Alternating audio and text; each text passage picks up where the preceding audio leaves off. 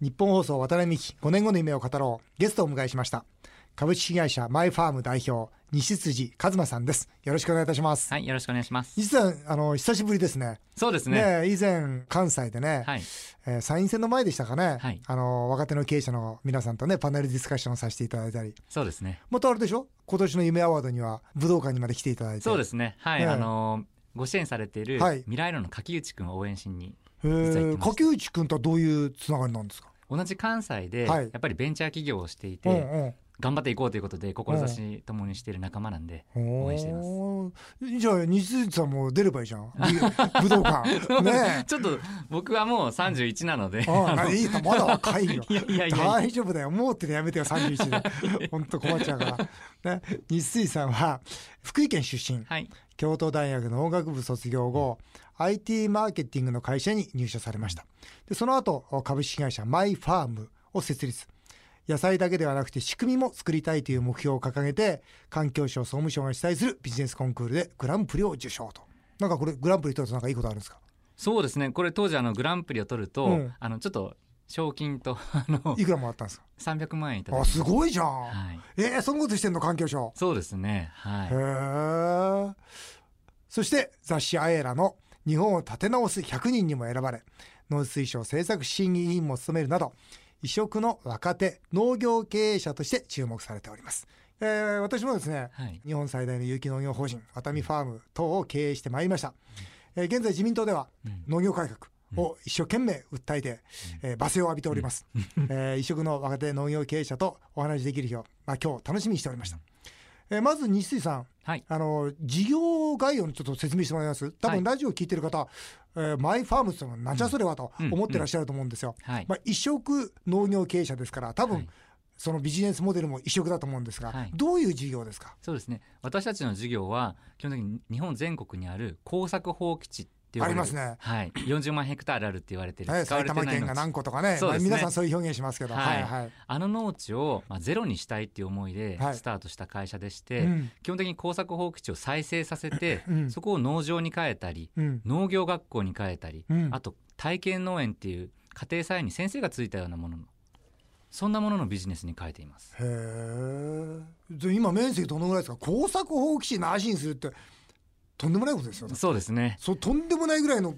面積やられてるんですか起業した頃はですね、はいあの自分の力ではいなんとか40万ヘクタール直してやるっていう意気込みでやってたんですけれども、気持ちはわかるけど、ね、40, 40万ヘクタールだからね思いのほか広すぎてです ね広い広い、で今どう考えてるかっていうと、うんやっぱり耕作放棄地をやる人たちを育てるっていうことが、なるほど、まあ、あの間接的に40万ヘクタールの削減につながるんじゃないかと思ってそそれでアグリイノベーション大学っていうのをやってます。教育事業だねそうなるとねそうですね、うんはい耕作放棄地を有機無農薬の貸し農園にするというのはまずこれ一つのビジネスモデルなわけですね、はいそうですおこれでも農地法ありますよね、はいそこうれですねどうやってクリアされました農地当法然今ね株式会社が農地を持つことはできませんおかっらしゃる通りですね、はいあの非常にそこが難しかったところでして、はいやっぱり起業した頃農地なかなか貸してもらえなかったですしう、ん、そうですよねそうですねあの、まあ、私農家資格を持ってませんので、うんえーお前なんかができるのかということで、うん結構あの使わせていただけなかったことが多かったんですけれども、うんうんまあ、今はですねあの農業生産法人格も持ってますので、はいあの通常の、まあ、農家として、はいえー農地の貸し借りとかはするっていう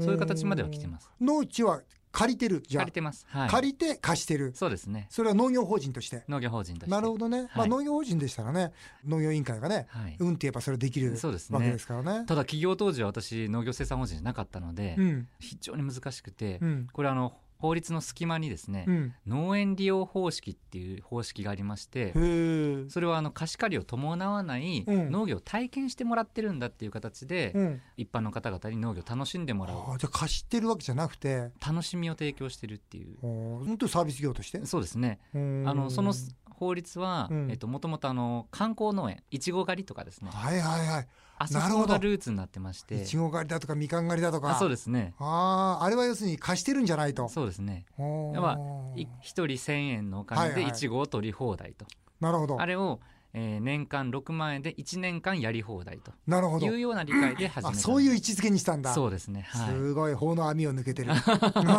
私農地法の勉強やっぱり相当しまして、そうでしょう、はい、うんそこのやっぱり穴を探すのが非常に大変でしたでしょうね、この西井さんの「マイ・ファームはい。荒れ地からの挑戦」っていう本ございますね、あ、ありがとうございます。はいはい、これをまあびっちりとあ読んできたわけでありますが、このマイファームのうんそのコンセプトっていうんですか、うん。大切にされてると思うんですが、一体どういう場面を作りたい、はい。でどういう、まあ、皆さんに共通の認識を持ってもらいたいという思いの中でこれ立ち上げられたんですかはね。い。私あの考え方の根本にあるのが、はい、えっ、と農業は誰でもできる、うんうん誰でもする権利があるっていうふうに私は思っていてですうね。んうんえ決してその農家だけができるものではない、うんで一般の人たちも家庭菜園楽しむこともできるし、うん企業として参入したい人がいれば、うんその農地法とか関係なく参入できるような、うん誰でも農業できるよううなん社会作りたいと思ってまして、うんうんまあ、それを4文字熟語で自産自消、おーまはあ、いこの本にも書いてありますよそのスローガンははい「自産自消」ですよね。そうですね自産自消じゃないですね。はい、もじりましてうん自分たちで作って自分たちで食べてみると、おーこういうと自分ころから。たちで産んで自分たちで消すっていう字を書くわけですね そうですね、はいはいはい自産自消。そうですね、はい。でその行為自体は、まあ、土に触れてみるっていう行為なんですけども、うんまあ、その行為を通すことによって例えば自然の偉大さとか、うん大変さとかうん楽しさとか、うん誰かと一緒にする共同の精神とか、うんそういったことが磨かれていくと僕思ってますので、うんうんどんどん土に触ってみていろんなこと感じてほしいなっていう思いがそこに詰まってます。なるほどね。だけどね、その思いはいいですよ。はいまあ家族でね、うんその例えば小さな畑をやる、んそれに対してお手伝いをする、んで出来上がったら家族みんなで、うんそれこそ無農薬のうん野菜を食べてもらう、うん素晴らしいビジネスモデルじゃないですか。ありね。がとうございます。思いはいいと思うんですよ。はい実際、あの、ワトミグループの、うんえーワタミファームでうもんその事業はやっておりますから、うんうんだけどですねなかなか難しいのがうん儲からないそうですねぜ難しいです。全然儲からない、はい、うん、だからさ当初ワタミファームもそれやろうとはい、素敵なことじゃないですか、うんうん素敵なことだあまりにも収益が上がらないもんですからう、んねそうするとやっぱり他の事業をどんどん広げていくしかない、んだから今千葉の一部うんもう3分の1部でうんこの、まあ、貸し農園事業をやってるんですけど、もう実際に西水さんの場合には貸し農園事業が主たる業務ですよね。そうですね。そうですよね、はいよく儲かんないでやられて ますね。大丈夫ですかよく着るもんとか大丈夫ですか着るもんあちゃんとしたものあちゃんと一応着てますけどはいはい ちゃんとしたもの着てます、はいそうですねあのーまあそこが多分移植っていう部分もあるんですけれども、うんやっぱりそのまあ、私自身として、うんあの経営者としての能力があるかっていうと私実はそんなに思ってなくてですあんねまないの あんまりないと思って ましてどっちかっていう とあそうの面白いな理念をこう広めていくとかですね、うんそういうこうなんていうんですかちょっとした宗教家に近いのかなと思ってたりもするんですけれどうんも、うんそういうことを思っているので、うんやっぱり儲かる儲からないっていうところよりも、うんその思いを伝えて誰かの心を動かすっていうことをまあ基本としたいなというふうに思ってるうのんで気持ちはわかるんだけど、はいある程度収益上がらないと持続性がないじゃないですか。そうおっしゃる通りですね、うんで私あのー一回ですね社長を2011年に退任してまして 何何年前 ?3 年前、って3年前にはいことはもう28歳で退任してんのそうです早いね。でちょっとあの流浪の旅に出まして出 たの面白い。それ面白い。はい、それで、 あの東北の震災があった時に、はいはい私あのやっぱり社業としてはやっぱり利益を上げるっていうことの活動をしなければいけなかったんですけども、うんうやんっぱり震災の復興活動の方ばっかりに取り組んでましてなるほど会。社をほっぽり出してしまったんでおー震災のその活動って何やらんですかそうですねあの津波でこう地震があった時に流された農地があったと思うんですが、はいはい。あそこはあの瓦礫が乗っかって、はい。その下にあの塩害ってそ言うっでてす、そうです。塩水がすごい流れ込んでしまったと思うんですそうです。あれを見た時に、まあ、あそこが日本で一番耕作放棄地だってすごい思ったんそうですですなるよねほど。で私のミッションが、えー耕作放棄地をゼロにするなのでおーあそこを自分が直しなければ誰が直すっていうふうに思ったんですねおーでそれでもう無我夢中で向こうの方に行きまして、おーえー会社をほっぽり出して行っちゃったのですねおーワタミファームも、はい、その塩害でどうしようもないもんですから、うん陸前高田の僕は作業やってるもんですから、うんそのハウスをね、うん要するに17棟建てて、はいはいそしてこう椎茸を作って、はそしてそこからその農業を復活させようということで、はいまあ今も非常に軌道に乗り始めてるんですけど、はいこの塩害に対してはいどんな形でまずやられたんですか、もともと僕たちあの、まあ、特に私ですけども、うん研究者だったので、はい、まあ、塩害が起こった時にそのメカニズムっていうのはよくわかるわけなんうですね。ん、なるほど、でそのメカニズムうをん解決するためにうんどうしたらいいのかっていうのを考えた時に、うんやっぱり普段からフィールドをこう出てますので、うん世の中にうんその例えば塩化ナトリウムって塩ですね、うんうん塩のイオンをうん吸着してくれるような微生物がいることはよく分かってるので、うんその微生物を持ってきてまくと。うん、巻いて何作るのあ巻いて塩害をうもうん塩分濃なく度してを多くしておーで今はトマトの栽培を非常に多くしてますへえ現地の方でいいことやってるねありがとうござういます、んねそれであれでしょそういうことやってると、まあ社長クビになってはいねリーダーシップってこの本にも書いてあるけど、はい あんまりないタイプなそうです ねのねで1年経ってうん気づいたことは何かっていうと何気づいたのやっぱり利益を上げて、うんきちんと持続可能な事業をしなければ社員さんのライフステージもどんどん上がっていくの にお給料も上がらないとかですねそうだよねそこはちょっとやっぱりまずいなっていうことは思い直しました。そうだねやっぱりはい社員とかですね、周りの関連会社さんとかうん取引業者さんとかね、うんそれからまた地域の方にもね、うんやっぱり収益上げないことには国に税金も払えないからねそうですね。そうだよね、はいやっぱりそれは企業の役目だからね、はい、うん、それでどうやってこれを儲かる事業に変えたんですかそうですね。えっ、ともともとあの貸し農園の事業に関しては、はい、市場の価格よりも67倍高い価格で僕たち提供しているあ元々もともと高いです。えーごめんなさいあの単価教えてくれる、あ単価でいくと、うん、えっ、と15平米、 15平米はい、うん5坪ですね5。坪5坪で年間7万円、おーそれ高いかもしれないちょっと高いです。うんでもはいそれどこまでやるんですか、うちのファームがね、はい確か半分ぐらいの金額だと思う、あはいはい、はい。そう半分ぐらいの金額で、うんそれから材料からそれこそお有機堆肥から、はいはい何から何までやって、はいはいなおかつ途中の雑草取りまでもやっての金額なんですけど、はい、何あうちも全く同じ同じ形でうんプラスアルファのところでいくと、うん毎月あのお客様に家庭菜園キットが郵送で届くんですねおーでそれ種が入ってたりだとかするのでなおかつ家庭でもやってくださいとそれを畑に持ってきてやってくださいとなるほど、はいおーそこだけの違いとあとは場所の違いだと思うんですよおねーいいとこなんでしょうねちょっとだけ立地が立地が良くて、はいあのーそれでじゃあその7万円にすることによって、収益が上がるようになったうん、そうですねはい、ううんでも7万円だとお客様見つけにくいでしょ競合よりも高いですもんちよりも競合の方が高いんですあそうなの最近ははいああじゃあ随分値段が上がってきたんだねそうですねへー結構この貸し農園の市場がうん、徐々に徐々にこう多様化してきていて、うんうん温泉がついてたりとかですねへえそうなんです温泉がついてたりとか、うんもう本当に何もないところをただ貸すだけでもそれも広がってきてたりするんですけども、へ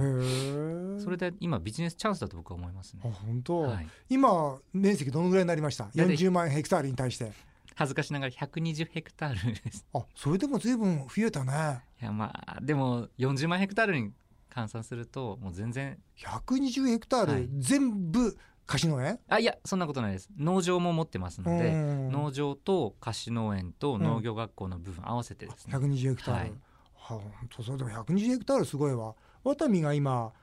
700かな700から800ヘクタールぐらいで、はいはいこれは牧場の部分も入ってるんで、はいはいだからもし農場だけで120って言ったらこれは大変な、結構大変ね、です、大変な大変です大きさになってるってことははいよくわかるんですが、まあ、そんな中でうんあの若い人たちがね、はいこう農業に興味を皆さん持ち始めてますよね。うんうんうんうんだけどなかなかその若い人たちっていうのは、まさしくまあ、やり方もわからないし、うんうんまあ、農家じゃなければうんどっから始めていいかもわからない、うんということでしっかりと組み入れるうんうんえー仕組みをですね、うん今作られてるって聞いたんですが、はい、それは学校という形でやられてるんですかそうですねアグリノベーション大学校という名前の学校にしてまして、はいはいでそこで若い人たちが週末だけはい、毎週毎週学びに来て1年間うん、学んで出ていくといいうような形にしてるんですすけれども、うんうんやっぱりその今おっしゃったように若い人たちが農業に興味は持ってるんですけれども、うんやっぱりその例えば IT の時のように、うんなんか儲かってそのお金が入って夢があるからっていう形で来る人じゃなくて、うんやっぱり自分たちらしい暮らし方をしたいっていうそうだ ねスローライフというかねそうですねなんだよね、うん、そうするとさっきお話申し上げてましたように、うんその持続可能な形っていうのがすごい作りにくいそうなんだよねん、ですね。うん、なのので卒業した後にきっちりとうちが販路、まあ、うちで買い取りますとかですね、うんうん農地はうちがまあ貸しとかですねうんそのアフターサービスをかなり充実させた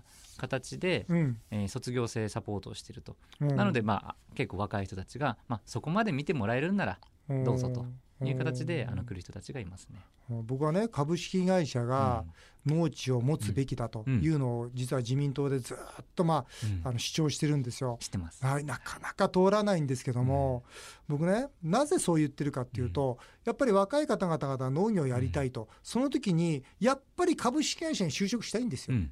安心できるし、うん安定するし、うんそしたら農業を株式会社が農業をしっかりやってれば、うん農業やりたい人はその会社に入ればいいわけですよ。うんうんでも今それができないわけですよねそ。うですね要するにその農業法人そうですしかないわけですよ。就職先がやっぱり一部上場企業じゃないとなあっそうですてねいう若い方々は多いわけですよ。うんだから僕はワタミがその農業をしっかり土地を持ってね、うん本当に地に腰を据えて、うんあーやっていくということがね、うん僕は絶対若者たちのこれからの働く場所においても大事だと思うんですけど、うんうんそんなんいかが思います、まさしくそう思ってましうて、ん僕あの渡辺さんの農地をうん株式会社が変えるべき大賛成でうして、ん、ありがとうありがともっと大きな枠組みで、う、うん、あの農家資格をなしにしてしまえばいいんじゃないかとあ思っあーいていまねし、うて、んまあ、そうすることによって、うんもう農地法もうんうん、もう関係なくなってきますし、うんうん株式会社が参入の制限を受けるかっていうと、うん受けなくなるので、うんそれぐらいいっちゃってもいいんじゃないかって思ってます。そうだねやっぱり今どうしてもその農家を守ろう守ろうとしていて、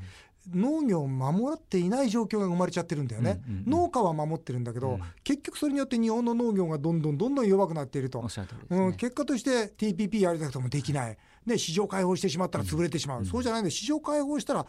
出ていきゃいいじゃないですか、うんねえうんどんどん外に出ていけるようなそんな強い農業にしていかなきゃいけないなっていうふうに思うんですけど、うんこの西井さんの本読んでて面白いなと思ったのは、はいマイファーム人という理念、うんうん定義があるんですね、うんうん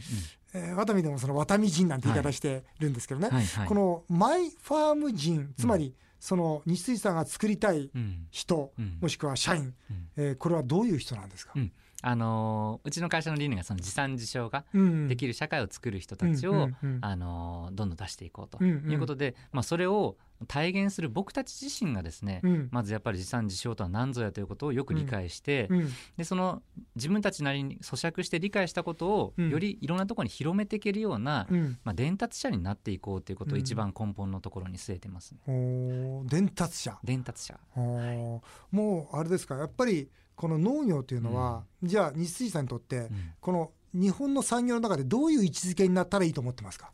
それでいくとですね、うんあのーまあ、僕世界を見渡してみると、うんこれからやっぱり水とか食料、うんエネルギー、うんこういったものっていうのは非常に貴重な地球の資源として、そうですねうん有限なものですんでそうですね人口が増えてくると、うんまあ、必ず取り合いになってしまうわそけうでですすけどもね、うんその中で食料っていう観点でいくと、うんやっぱりこの日本においても、うんまあ、今第一次産業ということで、うんあんまり儲からない産業と言われてますけれども、うんここきっちり儲かるようにして、うん国内でも農業をきっちりやれる体制になれば、うん僕はあの日本の農業すごい未来があると思ってますし、うんあとまだまだうん手をつけていない農業の中の産業があると思ってまして、うんうん例えば日本でいくと稲作がほとんどですけれども、うんまあ畑作にだってまだまだチャンスあるかもしれないし、うんまあ、厳しいかもしれないですけども放牧とか、うんえーそういう畜産の方にもあるかもしれないですし、うん何より漁業海の面積は非常に大きいので、うん海に関してもまだまだ可能性はいっぱいあると僕は思ってるので、うんそれを追求していくようなちゃんと利益を上げるような人たちが増えてこれば日本の農業は僕は大丈夫だと思ってそうまなす。んですよね農業だけじゃなくて先日も大分行ってきたんですけど、はい林業もねうん林業も僕は可能性十分感じてるんですよ、うんうんだからやっぱり今ね西井さん言われたように、本当に儲かる農業を、じゃあどうやって構築していくのかとうんうんいうところはですねぜひ突っ込んで話をしていきたいというふうに思います、うんまた来週もですね、はいえー TPP とか農業改革、これに踏み込んでね話をさせてもらいたいというふうに思います、えーあっという間にお時間になってしまいました、渡辺美希5年後の夢を語ろう次回もマイファーム代表西辻和馬さんにご出演していただきます来週は西辻さんの5年後の夢もお伺いしたいと思っておりますよろしくお願いいたしますはいよろしくお願いします